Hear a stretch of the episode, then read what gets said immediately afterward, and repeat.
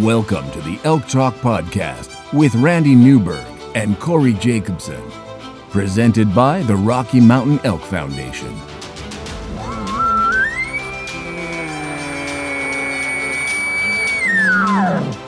The goal is what little you and I know about elk hunting, we share with people.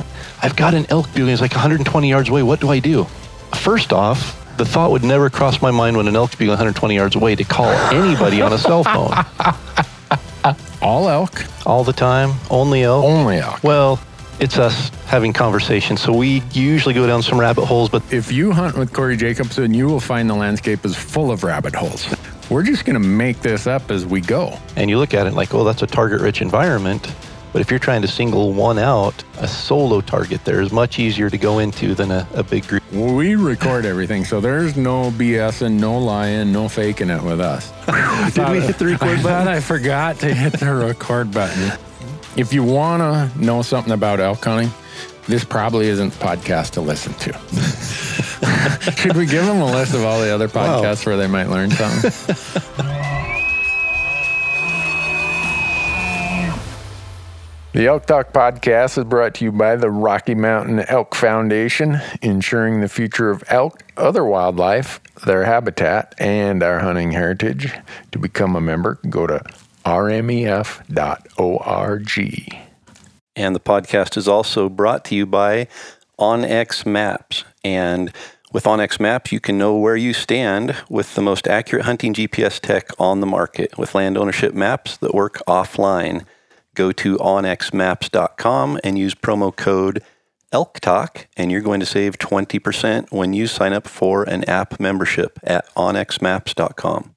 The podcast is also brought to you by Gerber. Uh, go to gerbergear.com and learn about the knives, the Vital, the Big Game Vital, the Gator Premium, all the things that we use when we're out in the woods, and not just knives, but also some really cool multi tools that they have. We're also proud to partner with Sitka Gear. And if you go to sitkagear.com, you'll see their full line of clothing. And their tagline is turning clothing into gear. And they are doing that through advanced technology that allows you to stay in the field longer, hunt harder, and stay safer. The Elk Talk podcast is also brought to you by GoHunt.com. Uh, go to GoHunt.com and sign up for the Insider. Um, the the Insider is changing how hunts and hunting information are found. No doubt about that. Use promo code ELKTALK, and when you do, when you sign up for the Insider, you're going to get fifty dollars of store credit, mad money, in their gear shop. And we are also brought to you by Rocky Mountain Hunting Calls. And Rocky Mountain Hunting Calls is the original designer and inventor of the pallet plate diaphragm that's completely changed the way elk calls are made and used. And to find out more and to order your elk calls, go to RockyMountainHuntingCalls.com or BuglingBull.com and use promo code ELKTALK, and you're going to save 15% on all of your elk calls and elk call accessories. And with that, Corey, we are ready to get into it. Let's jump into it. Well, folks, the first time that we tried this, Corey, we ended up with a bad audio file. Well, and I appreciate you saying we and that it was me that somehow had an issue. The headset had a short in it or something. We started off good, but by the time we were done, I realized we weren't recording any audio on my end. So Well, I hope people don't think that we've quit the Elf Talk podcast. It's just we- it's elk we've been busy. Yeah, we've been busy re- uh, acquiring material to talk about, That's right? right. Yeah. So, So, here, where did you- take, take where- two, I guess, did- on the elk season recap, right? yeah. Uh, we, the first one was a mid-season recap, but when that audio file went south, it's taken us so long to get together again. I guess it's almost a season recap now instead of mid-season. I know for me it's a season recap because if I go elk hunting one more time, I'm uh, I'm going to be in trouble on multiple levels. Really, I leave tomorrow for Wyoming with my uncle Larry, Oof. and I come home for Thanksgiving, and then I leave again for Arizona and then Wyoming. So. If I'm calling you and asking if I can have my mail forwarded to your house, you'll know we will all understand. Uh, Yeah. Uh, and I'm suffering from the world's worst sinus infection right now. So it sounds like I have cotton in my ears. So if I'm talking really loud, it's because I can't hear anything with my sinuses plugged up. So. I had something going on last week when we were together in Montana. My ears wouldn't pop, and it sounded like I was in a pressure chamber the whole time. But and how you doing now? Uh, it seems to come and go. Like one day I'll wake up and be fine. The next day I you know, I basically yawn all day trying to get my ears to pop and they won't pop. Something something well, sinus related. Well, yeah, you just talked about our Montana excursion together. Do you want to start with that or end with that? oh, that? boy. We better end with that. Yeah. Okay. Let, let's start because you've got your YouTube series, Destination Elk, that's just started rolling out, yeah, right? Yeah, we're uh, just about, well, we're just a little over a week into the series right now. And the first one is in Idaho. we, you know, we so we started. Idaho starts August 30th, and our intention was our first hunt of the year was going to be hunting for Roosevelt elk in Oregon, which is a, a part two, a continuation of last year's hunt and uh, we decided just to slip out for a opening day hunt here in Idaho that was really more of a recon mission just to kind of get an idea see if we could find out where a few elk were so that when we come back from Oregon we're able to get into them but it, uh, it quickly escalated and we ended up packing elk meat for the first two days of Idaho's elk season. those, those, are good scouting trips when you can scout during season, and it turns out like that. But yeah, so our, our season kicked off August 30th in Idaho, and uh, Donnie and I went out, and our camera guy John, and we were just hunting locally here in Idaho, and we uh, we located a bull the night before season. We kind of had that as our plan A, and plan A didn't pan out. We couldn't get him bugling opening morning, so we went and honestly, we didn't have a plan B. It was just, hey, let's just drive around and hike out here and hike out here and just look for sign and see if we can find any rubs, see if we can get a bugle back. And we honestly parked the truck, left our packs in the truck, and just grabbed the bugle tube. And I told Donnie, grab your bow. We're just going to walk around the corner, and in case something fires off, you know, just we'll have the bow at least. Well, uh. Two and a half or three miles later, we're on top of the mountain and we have a, a herd bull that's firing off and fired up and donnie's already been at full draw on a raghorn and we've had the herd bull within 60 yards of us twice and we're sitting up there with no water no food john's camera batteries have six minutes left on them and we're uh, have a decision to make so uh, you know we, we give a we give camera guys a pretty hard time and we blame everything on mm-hmm. them. But yep. I think John John kind of gave uh, he gave himself, and I think maybe even all cameramen uh, a little bit of a reprieve from the insults and injury we give him because he actually hiked all the way back to the truck middle of the day. And i you know i say it's his fault because he forgot the batteries. I could have continued hunting with no water and no food but he couldn't have continued doing his job without batteries. So i guess to a little bit of a degree, he he had the responsibility of walking back to the truck, but he walked all the way back and about three hours later came back shirt off just wringing wet and sweat and my first thought is, holy cow, he has backpacks stacked on top of backpacks. He has all this gear. He brought food and water for us. And I'm thinking, what a great guy. And I went to tell him thank you. And he said, well, I'm pretty sure we're going to kill an elk this afternoon. I didn't want to be the only one with a pack packing. So I brought your pack for you. you know, I don't, I don't know if I give him credit now. He doesn't get as much credit for being a good guy, but it, uh, it turned out to be a good thing because Donnie killed a bull that evening and we needed our backpacks and our food and our water and our knives and everything else we had left at the truck that morning. Oh, how cool is that? Huh? The, the scouting episode that turns out to be yeah a kill. Yeah, great, great footage, great hmm. call in. It's uh, you know, we we do the day by day series, the Destination Elk, and it's basically they follow day by day on YouTube through our entire elk season. And it often takes a handful of days, especially hunting early like that, to be able to have a successful hunt. But this year we were able to kick off the premiere episode coming out of the gate swinging and packing elk meat. So, pretty exciting start to the series wow. for sure. Yeah. So where did it go from there? Did you finally get to we Oregon did. after that? yeah, we got to Oregon. Uh, you know, we had a few days off. We we wanted to hit Oregon a little bit later this year. Last year we went opening day in Oregon, which was like August 24th or 26th. It was really early. And on our last day there, the elk were just starting to fire off pretty good. So this year we wanted to go back and kind of pick up where we left off. So I think we got there. Uh, it was sometime around that September 5th time frame, uh, middle of the week there. I think we left on the 4th. Our first day hunting was the 5th and hunted with David Brinker, which if anybody who watched Destination Elk last year knows, Brinker's the guy who fell on the arrow and took one for the team there and really bumped up our YouTube views to be able to watch him lay there bleeding nearly to death. And he, uh, we teamed back up with him, and first order of business was to make sure that his arrows were secure in his quiver, and uh, they were. But he uh, he put us in some great areas. He hunted with us first day, and then kind of turned us loose for the next three days, and we were into elk uh, literally immediately, and we got into elk every day. We hunted those areas.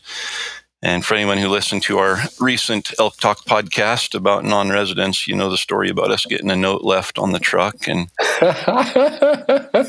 you guys, uh, you guys from Washington, right?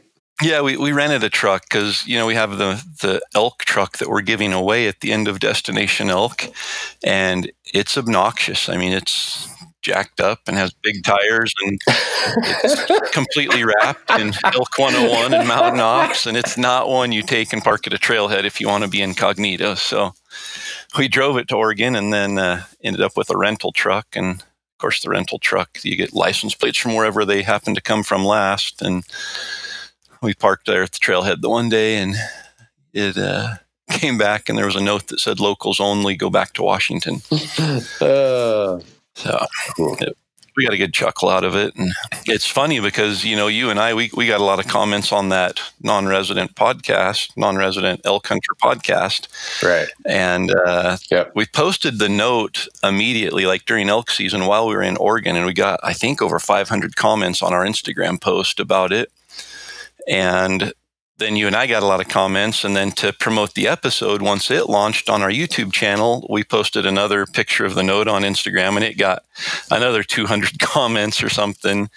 But the, the actual episode on YouTube is, let me just look here real quick. So I'm sitting at the computer. Uh, we have how many comments here? Non resident elk hunters are not welcome. In five days, we've gotten almost 60,000 views and over 2,000 comments on that episode. Wow. So, that episode also, not only did we get the nasty gram, uh, another hunter shot an elk that we were calling in when it was about 70 yards from us. And so we actually filmed their elk standing there with an arrow stuck in it in our shooting lane.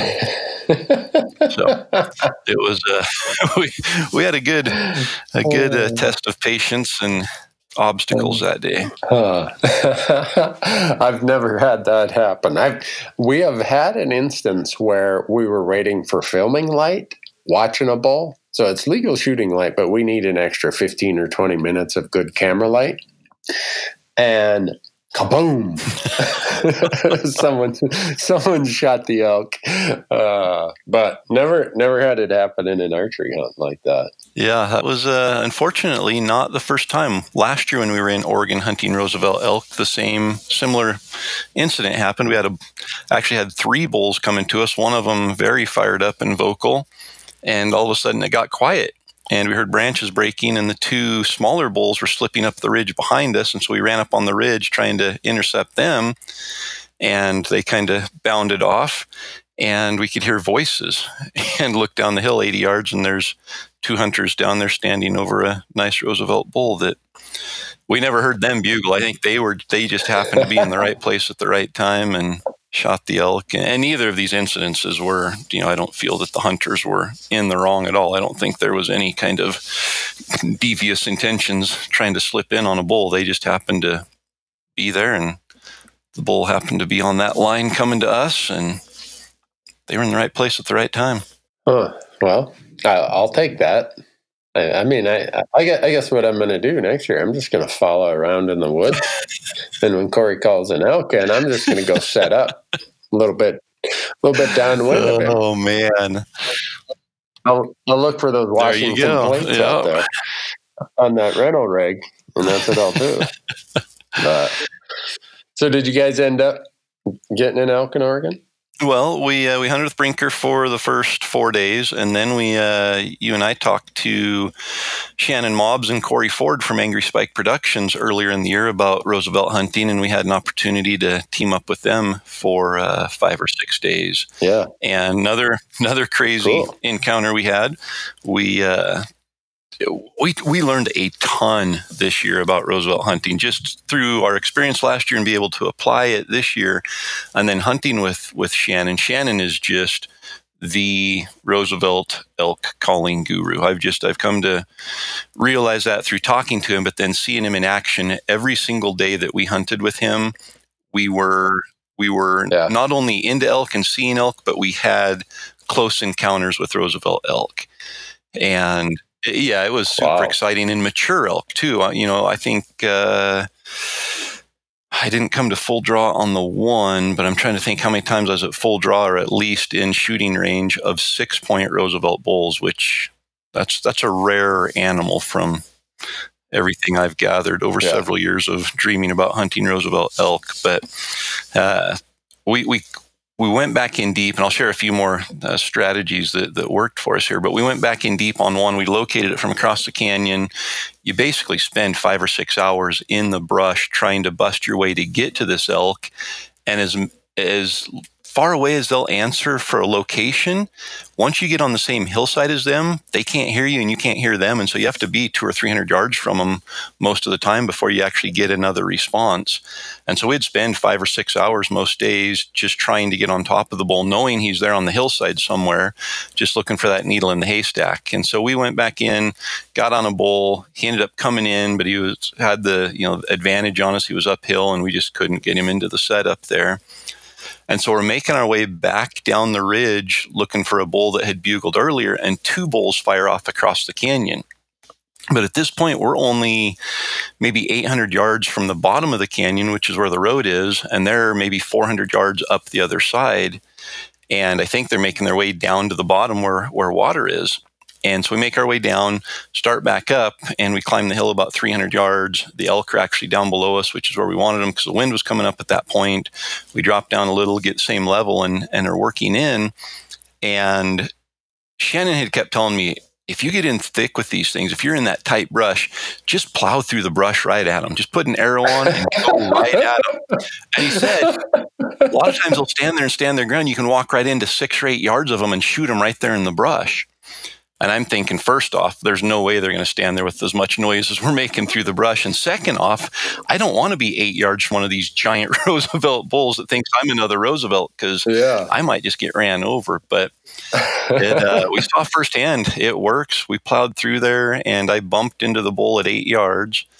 And typically, when that happens, you know, for us, it's it's gone. That bull leaves, and he's three miles away. Yeah. The bull ran 20 yards and turned around, and started chuckling again, and it was game on. We started pushing through the brush. We played that cat and mouse game in the brush for I don't know 20 minutes, and finally broke out on the other side into a nice shooting lane, good little open ridge, and we were 60 yards above the road at that point. Wow. And you can guess what happens when you're hunting elk right next to a road we look down there's a cow elk feeding on the grass on the edge of the road and a truck comes along. And they see the cow and they jump out with uh, obnoxious cow calls in hand and start chasing the cow. There, there is no fault at all. We'd have done the same thing if we'd have come around the corner and seen a cow. Uh, but we're standing there, yeah. you know, in within 35 yards of a bull that's fired up, and they start cow calling, and the bull had heard the truck come around the corner, so he leaves and goes up the hill, but another bull 100 yards up above us fires off.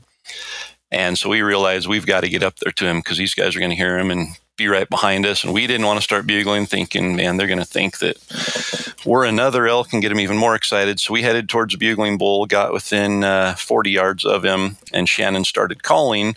I move up and set up on the ridge. We can see his antlers at 25 or 30 yards just over the ridge, and all he has to do is come up over the ridge and I look to my left, and there is a guy sprinting up the hill 20 yards to my left. Oh. And the bull's 25 yards ahead of us. And so I look over and I cow call, and the guy looks at me and cow calls back and keeps going up the ridge.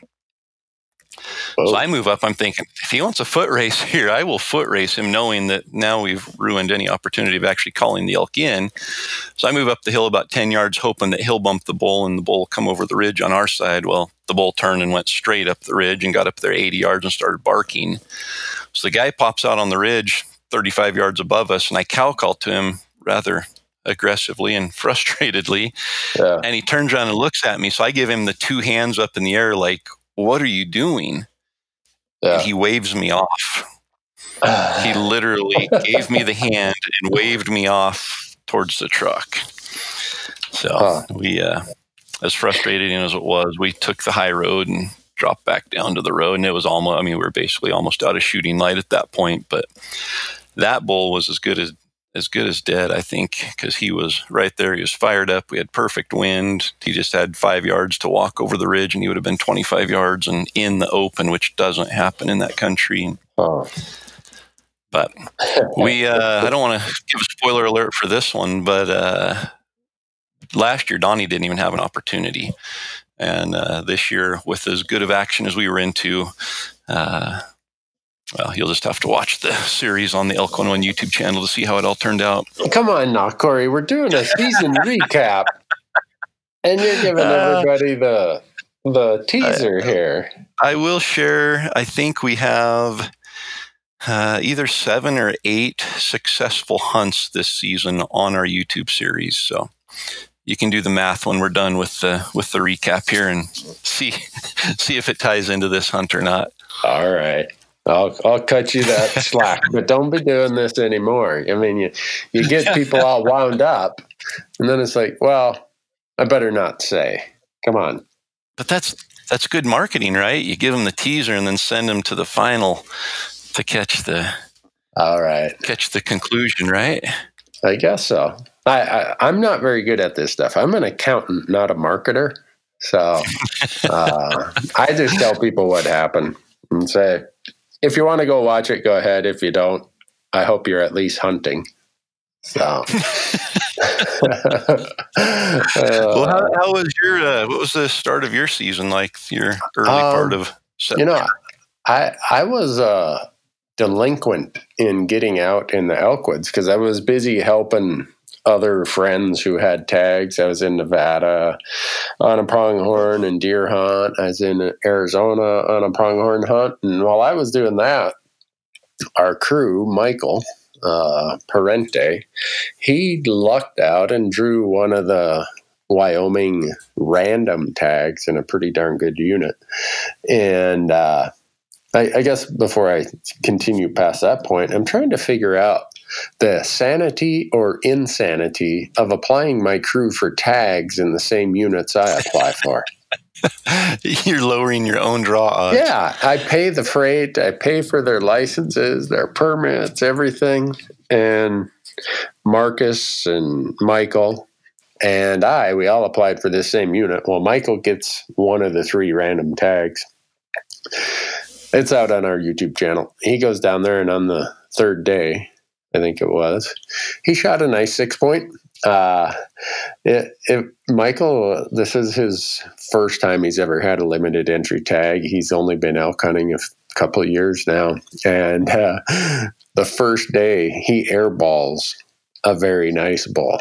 And Michael is by far the archer in our office. He, he you, you put him out on a range at 100 yards, he'll put him in there so tight.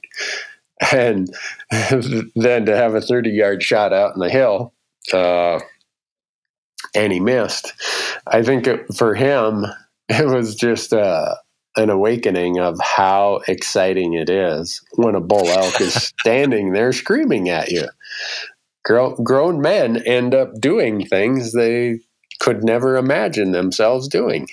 And uh, but the good news is he redeemed himself on the next one.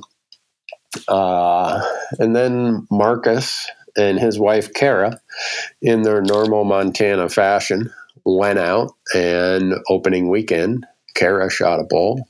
That's out on our YouTube channel. Um, and then I went in with the Gerber guys, uh, the president, Andrew Gritzbaugh, and one of the product is development guys, uh, Carson Koivisto. We went into, well, I told them if this is the week that fits your calendar, we are here to disprove the theory about full moons. and I'm still bullheaded enough to not believe that whole full moon thing. But we went out the day before the peak full moon. And the first day we actually did hear two bulls. The next two days we did not hear a bull. They they got some spot and stock opportunities during that absolute full moon peak. I think it was just my bad calling. Um, still not convinced it was still, full moon. No, still not convinced. And then the last two days, both of them had close encounters, but nobody got to to release an arrow. Um, you know, brush in the way, or just the bull wouldn't stand still. Cows move them off, or you know how it is. Uh, just yeah. when you think it's there, it's in your grasp.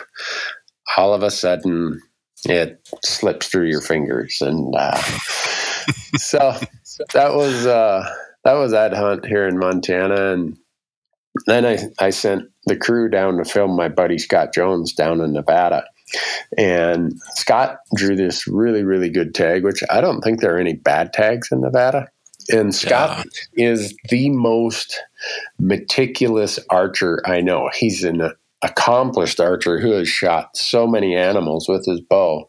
But he warned me in advance. He said, Randy, I love having your crew here, but there's a very good chance I might pass every opportunity that comes if it's not the perfect shot. I said, okay, I'm fine with that. And then I see the footage. Then I'm thinking, Scott, that looked like a perfect opportunity. but you know, camera angles are often different than the angle the shooter has or whatever. Uh, and so they called in all these bulls in Nevada, had a close encounter every day, and Scott went home with his tag in his pocket. But wow.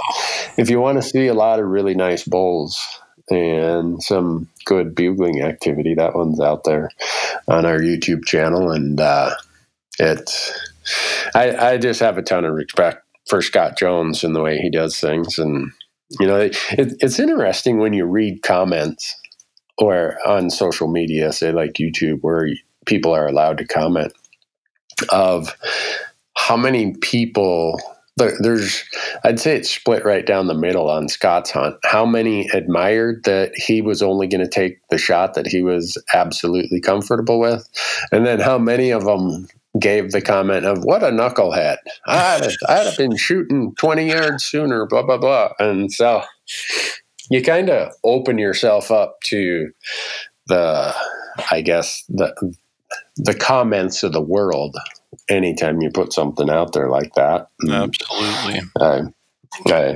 so that kind of got us through our September as far as elk hunting. I I ended up the last, I think it was September 22nd, I ended up heading to British Columbia for mountain caribou and moose. And those were, well, when you do a 10 day hunt and it takes three days of travel on each side, that really messes up your archery elk season. Yeah. So you, but we make up for it in rifle season. I was going to say, so you spent the second half of September not in elk country. Yeah, unfortunately. But well, I knew you were out there. I knew you were carrying the torch, Corey. So I thought, well, the world of elk hunting is in good hands if Corey and Donnie are out there. Well, that's uh, that's yet to be seen, I guess. But we uh, we did come back from Oregon about that same time frame as when you were up chasing moose and caribou, and we hunted uh, just just here in Idaho, just over the counter, public land uh, area we've been hunting for several years. And I was excited for a couple of reasons. You know, we had, uh, I think we ended up with eight days. Donnie's already tagged out. So there's, you know, typically we only have six, seven, maybe eight days to hunt. And a lot of times there's two or three of us with a tag. And so what that yeah. really amounts to is each of us getting two or three days max to actually get it done. You know, because we we rotate off every day. We switch who the shooter is, and the other person is the dedicated caller. And we don't even pack a bow as a caller. And I know you know we get a lot of comments about that too. That that's that's ridiculous. What if the elk circles around you and you know you miss out on that opportunity? And there there have been times we have missed out on that opportunity. But I think it focuses us as the caller, and we realize our only responsibility is to get that bull in front of the shooter. And there's none of that, oh man, that's a big bull, or that bull's coming blow me. I'm going to, you know, deviate from the plan here. I'm going to go call it in for myself, or I'm going to try to slip in and get a shot. It, yeah. I think with the, with a focused approach, we, we have more opportunities than those chance opportunities that sometimes come through the back door. But uh, this year, I had you know, seven or eight days where I was the only shooter, knowing that I was also going to have an opportunity to hunt with my 14 year old 14 year old daughter Jessie, who yeah. wanted her first elk to be with a bow. So we uh, we hunted a couple days uh, right you know as we got back and got into a couple elk, but it just it I don't know if they were pressured. Uh, we were having troubles finding elk a little bit. We were into them, but just not the you know, that September 17th, 18th, 19th rut fest we should have been into. And that Friday, uh, my daughter didn't have volleyball practice, so I picked her up as soon as school was out and we headed out.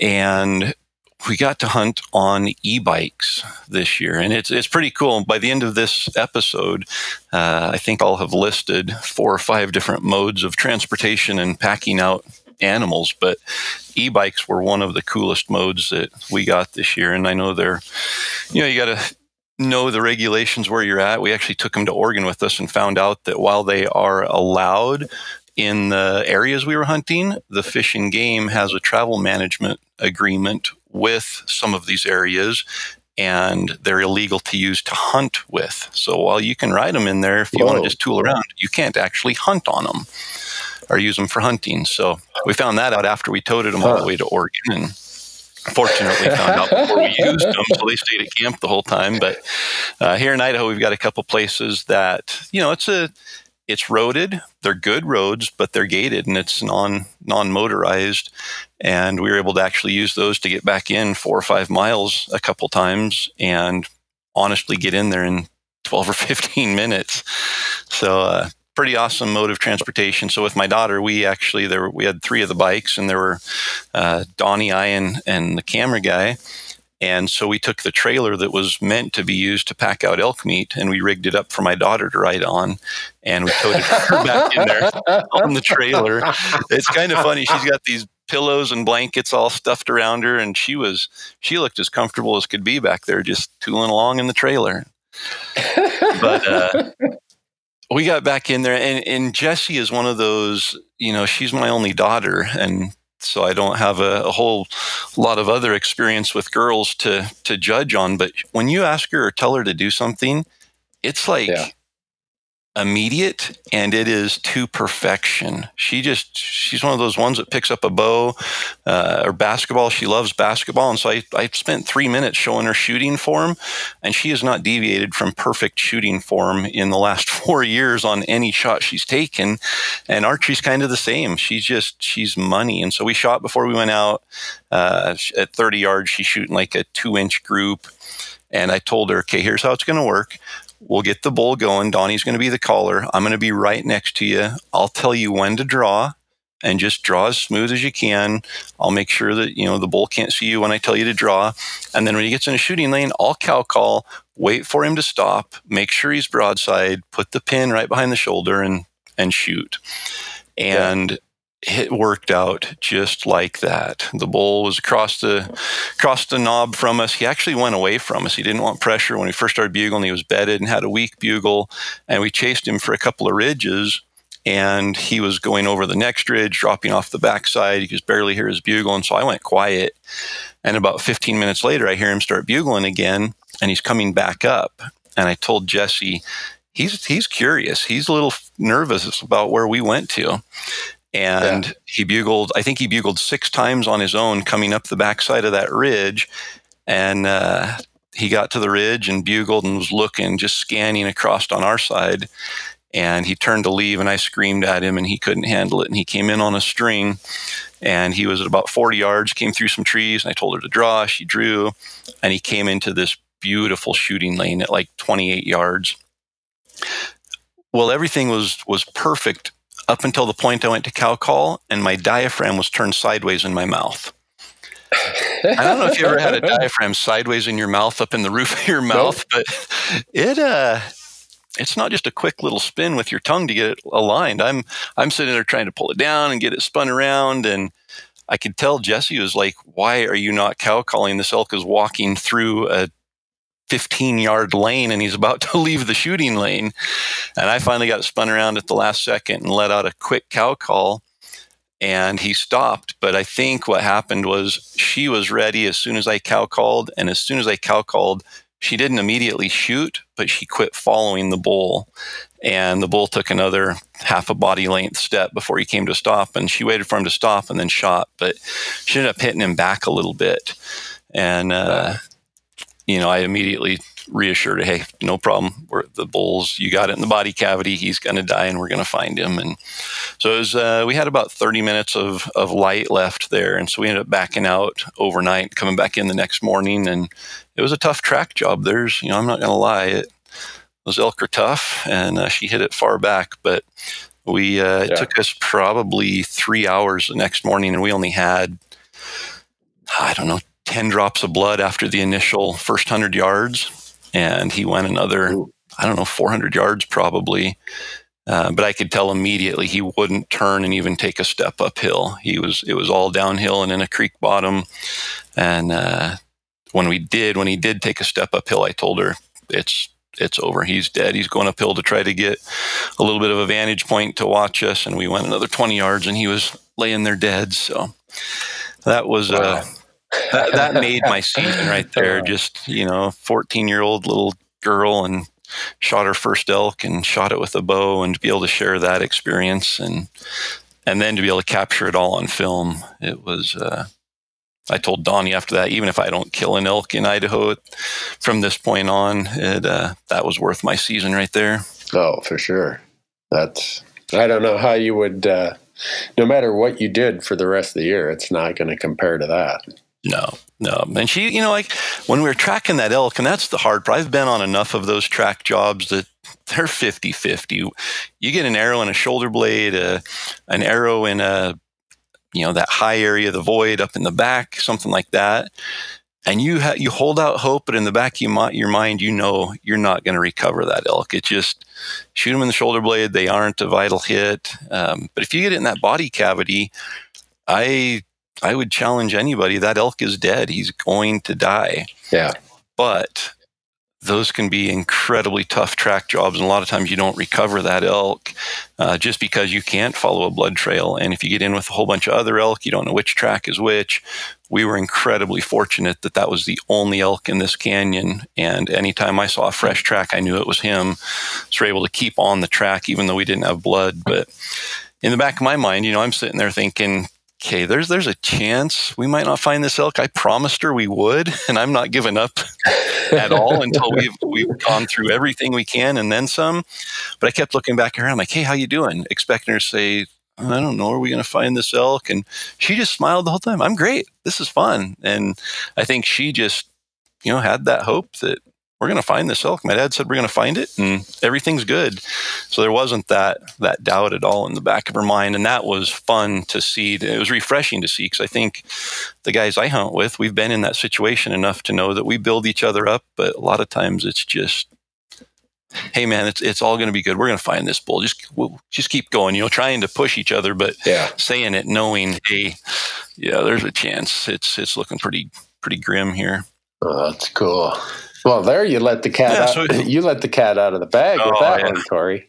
Yeah, you've got to watch that episode. That's uh, camera right over her shoulder, me tucked up right next to her, whispering in her ear, "Go ahead and draw." And it was uh, pretty incredible. Plus, you get to see us pack an elk out on an e-bike. which uh, I forgot to mention, Donnie's elk. He shot opening day. We used motorcycles. We actually we were in about three miles, and uh, there was a motorcycle trail about three quarters of a mile from where he shot it. So we went back and got the motorcycles and rode them in there. And uh, I, I told him at the end of the when we got back to the truck and had all the quarters in there, the next time I suggest packing out an elk on a motorcycle, remind me about this experience and we'll pack it out on our backs. It, uh, man, I don't have a motorcycle. Yeah, I got them just so we could get into some more remote country where there's motorized trails. And we never used them to access the country. We used them that one time to pack out the elk, and it was a mistake. But so, are you saying that on your website there's motorcycles, slightly used motorcycles for sale? no, I'm gonna. I think using them to access country is good, but we're gonna have to talk about llamas here in in a little bit. Yeah. You, uh, I wouldn't say you converted me, but you opened my no. eyes to some potential that I hadn't recognized before. Yeah, well, uh, the, while I was in British Columbia, I'm my employees are still on the probationary period after what happened. when I left on September 22nd, I told them between the three of you, Michael, Dan, and Dale, you guys have to go and hunt elk every morning and film it rotate, you know, one guy hunting, one guy filming, blah, blah, blah. I get back from. Man. and they're getting paid for this, yeah. right? So I get back to Montana on October 6th or 7th. There's not one piece of footage of them elk hunting. yeah. I'm like, guys, did you think I was kidding when I said your job description means you go and hunt elk every day in September? So we'll we'll find wow. out next year. I doubt that anybody's going to not get the memo next September. or, are, or we'll be having yeah. Well, we will be finding new people who want to hunt out. I was just going to say, are you are you hiring? Because I may send in an application. If you're paying people and forcing them to elk hunt every day of September, that's man. Yeah. And then they don't do it. Mm. Well, yeah. it is. It right, does right. sound like it's too good to be true. So maybe they just thought you were kidding. Mm, I was. They they found out when I got home. I was not kidding. Fortunately, what bailed us out from a content standpoint at that time is my buddy Bo Beatty, the llama man. He and I were talking last January when the Wyoming draw deadline came. He said he had six points. I said, Bo, I'd really like to uh, help you get this tag. I think you might draw because there's some trends going on here that this could be the year you might draw. Sure enough, he drew it. And he and his friend, camera guy Tyler, went down there and he shot a really, really nice bull, super nice bull. Uh, with his llamas, they had to change their camp, go back to a, the trailhead, go all the way around these canyons, hike in nine and a half miles, and set up a spike camp. And then from there, from their spike camp, they still shot the bull another four and a half miles from there. So I'm I'm just getting too old where there's no way what's at a total of 14 miles. There's no way I'm packing elk out 14 miles. Yeah. But with a, a big string of llamas, Bo got it done. So that's awesome. But uh, yeah, so anyone looking for a job in the outdoor space, stand by, folks. Uh, I, well, got, let, let, me let me post my job opening first here. Okay. So we, uh, I'll skip my Idaho hunt. We can come back and talk about it. But since we're talking about job openings, my youngest son Sam, who is 12, uh, turned 13 two days before rifle season opened, and he broke his leg in August skateboarding. And he's not a skateboarder. He got on a skateboard basically for the first time, and a second and a half later, he was laying on the ground with a broken leg which I think is probably a pretty normal experience for people yep. standing on skateboards. But yep. he uh, spent seven weeks in a boot letting his leg recover because the, the fracture went through the growth plate. And the Friday before, so opening day was a Tuesday. The Friday before, he got cleared with an x ray that his leg had healed and he could take the boot off. I didn't realize, I've never broken a leg. I didn't realize how much your muscle atrophies when you're in a boot for seven weeks. Even, you know, like I could see an older person, but for a 13 year old who's an active athletic kid, his leg was about half the size of his other leg. And so even with the boot off, he's still limping pretty good and you know doesn't have a lot of leg strength to get up and down the mountain. But he was a trooper. And I had found a, a herd of elk the previous week and kind of kept tabs on them, just sitting back a mile away, listening to them bugle every night and figuring out where they were going every morning. And so opening morning, we were in and set up at a little vantage point and it was hit and miss. One day they would go up the back side of the ridge, the next day they'd go up the front side of the ridge. And fortunately, that morning they came up the front side. And Sam was uh, was set up, had the shooting sticks. The bull came into a shooting window, and he pulls the trigger and click. And I look down, and the bolt's open on his rifle. So by the time he reached down and closed the bolt and got back on the shooting lane, the bull had walked through it and and was gone.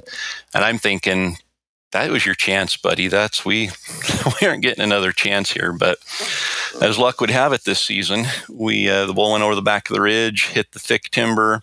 Still didn't know we were there, and uh, well, he did. He knew we were there because we were calling to him, but he didn't know he was being pursued by hunters. And we got on the ridge and started kind of paralleling him and found a little open lane, and he popped out into it and turned walking straight away from us down the hill. And just as he got to the bottom of the, the open window there, he went to turn to the right and step out of it. And I bugled and he bugled back, stopped broadside and bugled back. And Sam squeezed off a shot and Sam missed. But again, fortunately, the elk was full bugle and couldn't tell. You know, he heard a loud sound, didn't know what it was, didn't know where it was coming from, and he turned 180 degrees broadside in the same shooting window and stood there. And Sam made do, shot him, dropped him. The bull stood back up. Sam shot him again, dropped him for good. Both shots were perfect, right behind the shoulders, like 160 yard shot. And so we're hugging and celebrating. Cool. And I turn around to uh, to my camera guy who John is our normal camera guy, and John is just, he can spot elk from behind the camera. He can film elk from behind the camera. And with all of his camera gear, he packs as much elk as we do. I have a feeling where this is going. Yeah, John wasn't available that day. So I had called Tyler, who works for me in customer service and does some marketing for the online course, and said, Hey, you've been talking about wanting to get into filming. You want to come down and video a hunt? I'll set the camera on all auto settings. All you have to do is point it at the elk and hit record. Yeah. Yeah, you know where this one turned out. I turned around turned around to give a fist bump to Tyler and he hung his head and he said something to the effect of, Do I need to turn in my resignation now? Yeah. in all of the excitement, he videoed everything. He just forgot to hit the record button. So we have a whole oh, bunch of oh, really yeah. cool action and bugling of us in close to an elk bugling, Sam getting up on the ridge. But from the time we got set up to the time Sam pulled the trigger and we celebrated, there was no footage. So yeah, I, uh, I, asked Sam, he said, What should we do with Tyler? And he said, First thing, he didn't even hesitate. He said, Fire him. um, well, we we do not have a job opening. We are not firing Tyler. Tyler was, he felt horrible, which, you know, I can. Oh, I bet. It's not the first time that's happened. And I kept telling him, hey, don't worry about it. I'm sure Sam will have plenty more opportunities to shoot his first elk. And, rubbing it in a little bit. and, uh, Tyler, oh, Tyler has been completely forgiven for that, and he uh, his job is not in jeopardy over not hitting record. So we don't have a job opening. Hmm. Yeah. Well, I'm sure my uncle Mike wishes the camera wasn't recording on our next trip when we went to New Mexico. we went down there. And so you got to understand my family. My mom has six brothers, and they love to give each other the rhubarb all the time. And so a, a bit of that has kind of rubbed off on me. And I pick. you know, I head down there. I meet Mike. He drove down from Minnesota. We get there. Let's see. Thursday afternoon. Got camp set up. Go scouting. Season opens Saturday morning. walk out there, look over the first little draw, and here's about a 330 inch six point with two smaller bulls feeding. I'm like, this never happens. So we watch them, we sneak out of there. That was kind of our scouting for the night. And I'm telling Mike, now, could you shoot that one at 300 yards? Oh, if I can see him, he's as good as dead, he keeps telling me. all right. You know, of all the people in the family, he says, if you're going to have someone at the trigger at the moment of truth, I'm the guy you want. All right. You know, Mike, uh, there's the old saying you should brag about your shooting after the hunt. Uh, so we go out there Friday morning, relocate that bull leave him. The wind starts howling. I'm like, ah, let's go look around. We go look around, don't find anything. Go back out there the night before season opens. So later that evening, find him again. I'm thinking this never happens. There's a bull of this size never stays a half mile from the trailhead, slightly uphill, every day you go and look for him. There's no way he's going to be there tomorrow morning. But, you know, they are in this post rut mode and they don't move much then. So we're back at camp that night. Mike's talking about how that, if that bull's in the same place in the morning, he, it, I should just punch my tag right now, he says. All right. So we get to the trailhead. We're the first people there. We hike up there the the sun is all messed up. I can't see anything, so I skirt around a little bit more to the to the east, so the sun would be at my back. And there is that ball a hundred yards away from where we left him the night before.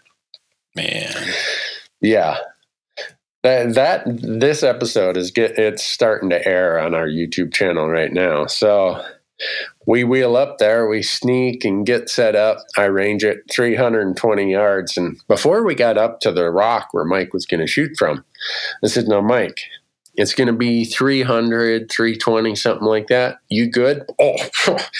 Oh, that, that thing, he doesn't know it, but he's taking his last breaths right now. Says, huh? Okay.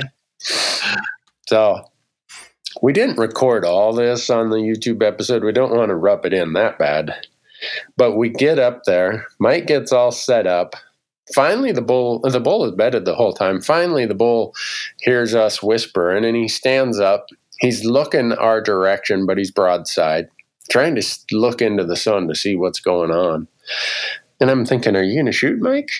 Are you going to wait for this bull to die of old age? Are you going to shoot him?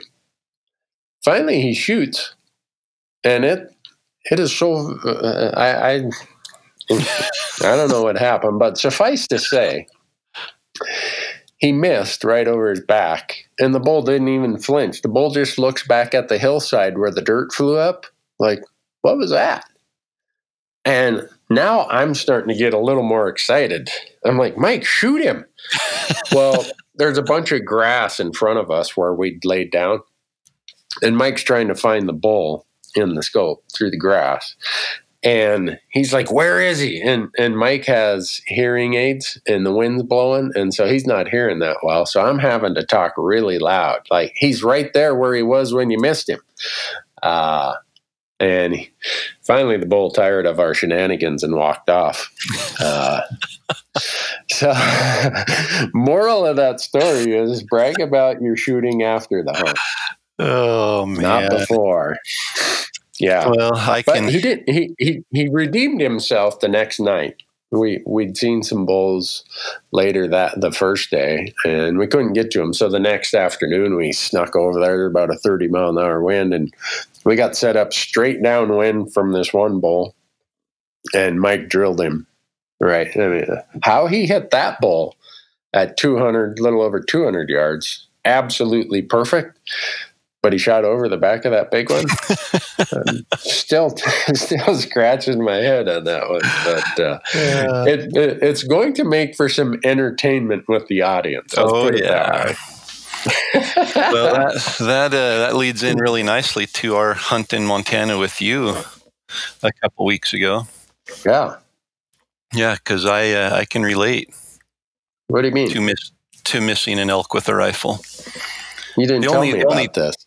The only difference is I didn't get a chance to redeem myself.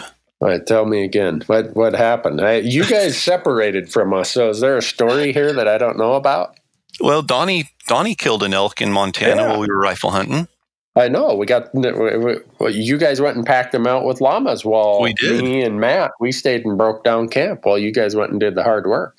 Yep. Yeah. Well, we were packing out that elk with llamas. It was just a painful reminder that I actually missed that elk first. What what do you got that to blame on? Borrowed You- rifle. You don't even want to know. Okay. No, I. All Uh, right. I'm not a rifle guy, but I can I can shoot a rifle, and that's you know I'm. There are guys who can shoot rifles way better than me, but I can go out to the range and I can dial in a rifle and I can hit steel out to 800 yards pretty consistently.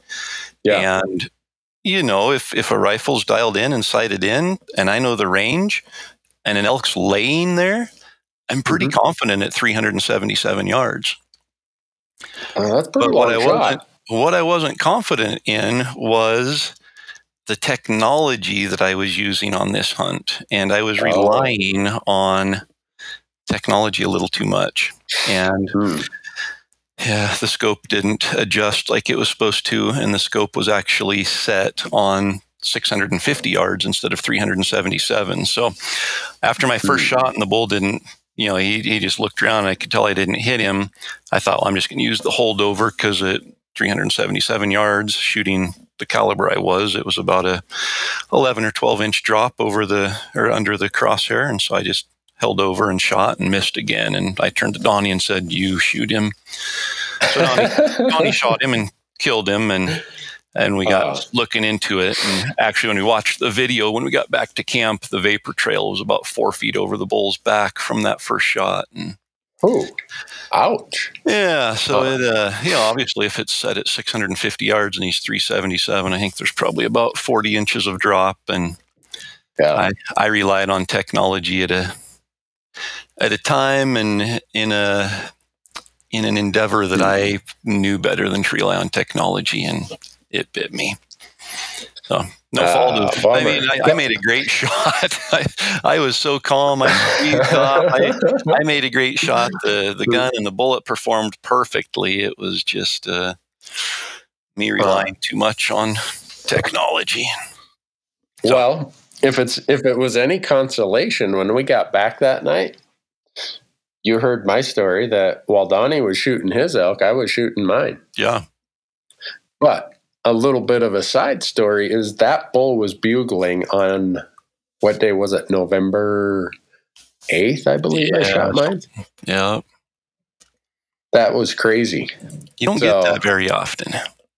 No, and the the the side story even further is Matt Seidel from onX Maps the day before had shot a bull way back in there, and so for the listener, you and Donnie were going one way, and we were always going a different way, and so Matt and Marcus, my camera guy, say, "Well, you need to come with because if we see some more elk, you're going to want to shoot one." And Bo, the llama guy, says, Well, yeah, we better bring six llamas then instead of just two or three. That's optimism. I said, Well, you guys are pretty op. Yeah, you guys are pretty optimistic. So we hike way back in there over the other side of the divide where Matt's elk is hanging in the trees. And about noon, we got a little fire going. Bo has made some of his dehydrated meals that he makes. And Matt says, Hey, there's a cow elk running out in the opening there. And we watch, it's way far away. Here comes a cow and a calf, another cow and a calf, two five points and six spikes, all chasing this one cow. Well, we watch for a long time and I'm looking through the spotter. I'm like, that bull is bugling. I, I know it's too far away and too windy for us to hear, but and he climbs on top of her and he's trying to take care of his business and he's running all the other elk off. And uh, when I ended up shooting him, we made this huge loop. Was about took I don't know two and a half, three hours to get over there, but he's locked up jousting with the other five point, trying to see who's going to get this this cow that's in heat. And we we didn't hear him bugle. He got shot before he could let out another bugle. But uh, the the guys watching from afar said, "I can't believe you shot that thing while he was locked up with another bull." Well, it's not my fault. That's when he got into my shooting lane. you know, what am I supposed to do? So, yeah, we had a, a great hunt down there. Yeah, uh, we uh, we ended up killing what four elk in three days. Yeah, yeah. Bo, the llama guy, he shot the biggest one. He did. And that was by accident. He uh, he said, "I'll sit over here and keep an eye on on him, give you hand signals." So we make this big loop around the ridge, and a couple other hunters come in. Just you know how it is on public land, and they bump those elk, and those elk instead of coming the way we thought they'd go, they went right to Bo, and uh, so he shot it. Really a nice six by seven, and uh, huge six by seven. Yeah, yeah. For for as much pressure as that place gets, that's uh, that's an impressive elk that he shot. So yep. No, it was a great area. I, I mean, I loved. It's a great area to go to get into elk because Montana's. I mean, they not every state does everything right, and Montana's got their issues. But after yeah. listening to the you know the way they manage that, you can't shoot spikes. And I don't. What do we see? Fifteen or twenty spikes on in those four days. Yeah. There were spikes everywhere. They're protected. They're safe. And and what that turns into is the next season, you have a crop of young five point bulls running everywhere. And I think we saw more five points than we saw spikes by quite a few. And yeah. you know, the downside to it is like you said, it's it's a general area. It's pretty accessible for the most part. I mean, yeah, you have to hike to get back into where the elk are, but you can spot elk from the roads sometimes. And the uh, there's plenty of elk there, but you don't rarely get those mature bulls like that. We showed up the first no. night, and, and Bo had shot his elk already, and you were telling us, "Oh yeah, he shot a nice six point, and you know, just a, a nice one." And then Bo said, "You want to see the antlers?" I'm like, "Of course I want to see the antlers." You went out and opened the llama trailer, and the antlers were there, and I was like, "Okay, this is." This is not a nice six point. This is a giant six by seven. Uh, yeah. The only downside for our YouTube channel is obviously with only one camera guy, the camera guy wasn't going to stay with Bo, who was just kind of guarding the back door. so we, we don't have Bo's uh, shot on camera, but not not because somebody failed to hit the record button. Yeah, just well. the fact that nobody was there. But no, that that hunt was the second week of rifle season. It was what November fifth through the fifth, sixth, and seventh, or sixth, seventh, and eighth, something like that. Uh, and classic late season pattern. You know the elk are going to be back in the nasty spots. You know they're going to be in bachelor groups, and you just having something like llamas really gives you an advantage because where Matt shot his bull and where I shot mine, there's no way we'd shoot two bulls that far back there without having a way to get them out of there. Oh yeah. Like, I mean, maybe excitement would have got the best of us and we would have shot them, but uh, having llamas sure sure made it easier. Let's put it that way. Yep. No, you guys were uh, you were hurting when you got back to camp that night. Yeah, yeah, was it was. Um, yeah, with llamas, we uh, we got back to camp. I don't know, 8.30, 9 o'clock that night, something like that. And I was, yeah, I I could feel that I'd walked a lot that day. Uh, oh well, but that was walking without an elk on your back. And yeah. there's something yeah, that, about that. Yeah. And we had six llamas with us that day. They easily handled two bull elk, two, three. These bulls that Matt and I shot, they're almost twins. They're three and a half year old bulls. And uh, the we one llama was empty. So we we had uh, five llamas with uh, two elk spread among them, and it was pretty easy trucking for them. Yep. No, it was impressive. And it made it a lot easier for all of us. yeah. We went in to get Donnie's bull that next day after he shot it. And that was my first experience of actually being around llamas and seeing them in action. Of course, you've been talking about it forever. And, yeah. you know, I take what you say with a grain of salt. And I I, uh, I have to I have to give you credit there. They uh, they are everything you say they are. There and it wouldn't have been a bad pack. We were two miles in, and it was gradual downhill all the way back out. Yeah. But man, load up the elk on there in three minutes, and they're loaded up, ready to go. They never even balked. They didn't. They just followed you along. You didn't have to lead them. We had a lead rope on them, but I never once had tension on the lead rope. They just followed right along. If you stop, they stop. They never once nudge you in the back. They never step on the back of your boot. You know, you go, they Yeah. go. You don't have to tug on them, pull on them, and it was.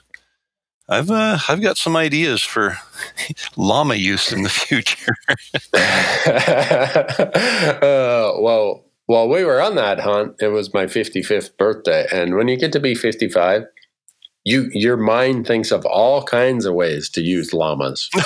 So, give yourself about 10 more years. Your your llama imagination will expand over the next 10 years. I'm looking forward to it because it's already going pretty good. Uh, Uh, well, that's, that's pretty much the uh, the elk season, with one exception, and that was my Idaho archery hunt. Which mhm.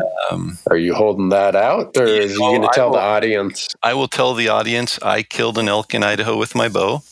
I had set a goal to shoot a mature six point uh, with my bow in Idaho this year, and I missed a mature six point.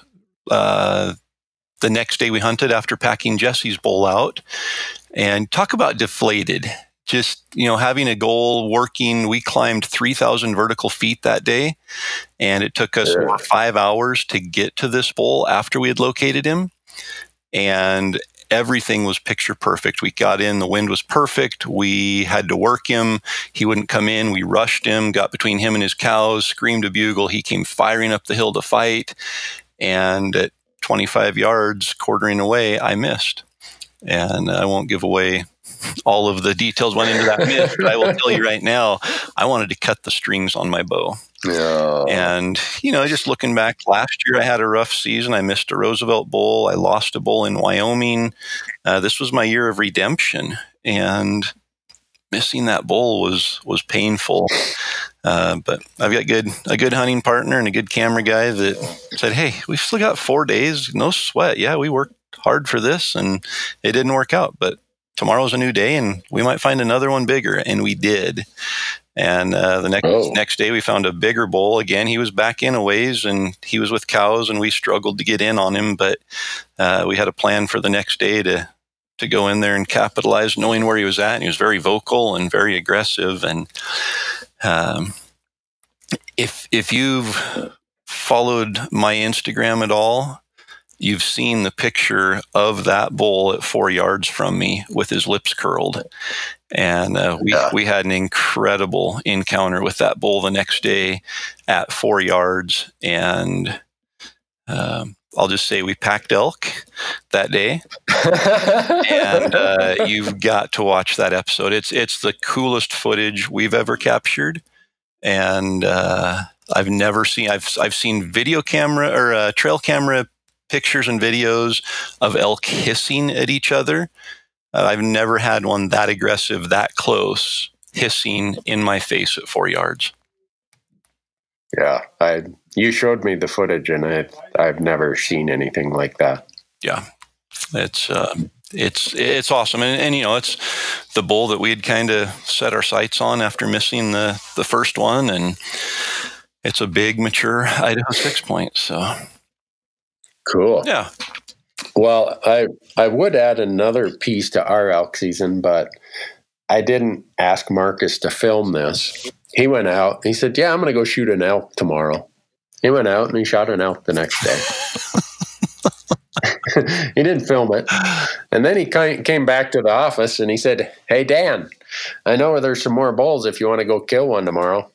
So Dan went out the next day and he shot a bull there. So those guys didn't film it. I didn't give them instruction to film it. So I I think Mark well, Marcus's job is safe because he filmed him and his wife. But these other three guys, Dan and Michael and Dale, they, they, this was their one mulligan. next September, there better be September is 30 days long. There better be 30 days of elk hunting footage. no matter where I'm at and what I'm doing, or we will be looking for three new people. well, and we yeah. we did have uh, one more outing as well that I forgot to mention. We got to be involved with the hunt of a lifetime hunt once again, cool. and uh, just those those experiences are priceless and you can count on me blocking out that first week of October every year for the rest of my life to be able to to be involved with those. It was just you know, it's elk hunting is elk hunting and that's phenomenal on its own. But when you get to get outside yourself, which, you know, we have a hard time doing, there's no doubt there is a, a selfish bone that wants to hunt every day of elk season for ourselves. Um, but when yeah. you do make that decision to do it for someone else, and especially someone like 12 uh, year old Anthony who came out from Louisiana, he has cystic fibrosis, and, you know, he's never never heard an elk bugle, never seen an elk in the wild or in person at all. And we shared our passion with him uh, and had those hunts are successful whether we fill a tag or not. Yeah. But knock on wood, we have not walked away from one of those hunts without filling a tag. And uh, this one was no exception. An incredible call in. He made an incredible shot. And it just solidifies to us the the need to be able to share that passion with others and not get locked in on ourselves. So it's a good realignment for us every year to remind ourselves of what we do and why we do it and how blessed we are. And uh, yeah, we're, we're going to finish out the Destination Elk series with that hunt just because it is the, the capstone to our season every year, even if it's not the last hunt of the season. Yeah, well, I appreciate you guys doing that. It's, uh, I, I get to hear about it. I see the pictures. Uh, it's a remarkable opportunity that you make available to these people, and I, I thank you and admire you guys for doing it. Well, and it's we. It'd be really easy to say, you know, we we're doing it for the right reasons, but honestly, it's for us because that there is so much reward in that for us that yeah, obviously we're doing it to to share that with them, but we get so much more out of it than anything we put into it that that's uh, we'll be doing it every year. We had uh, Austin who hunted with us two years ago. He passed away this year, had a brain tumor, and uh, he's the one that uh, he shot that giant seven by eight, and and he offered a prayer as we you know got up there to it, and in his prayer he said, "God, please please yeah. bless these men to be able to continue helping out people like me."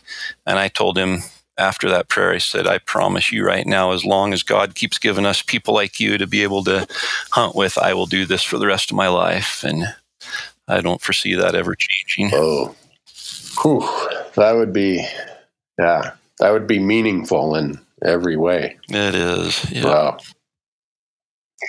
Well, I, I, wish I could tell my wife that my season is coming to an end, but I leave tomorrow for Wyoming.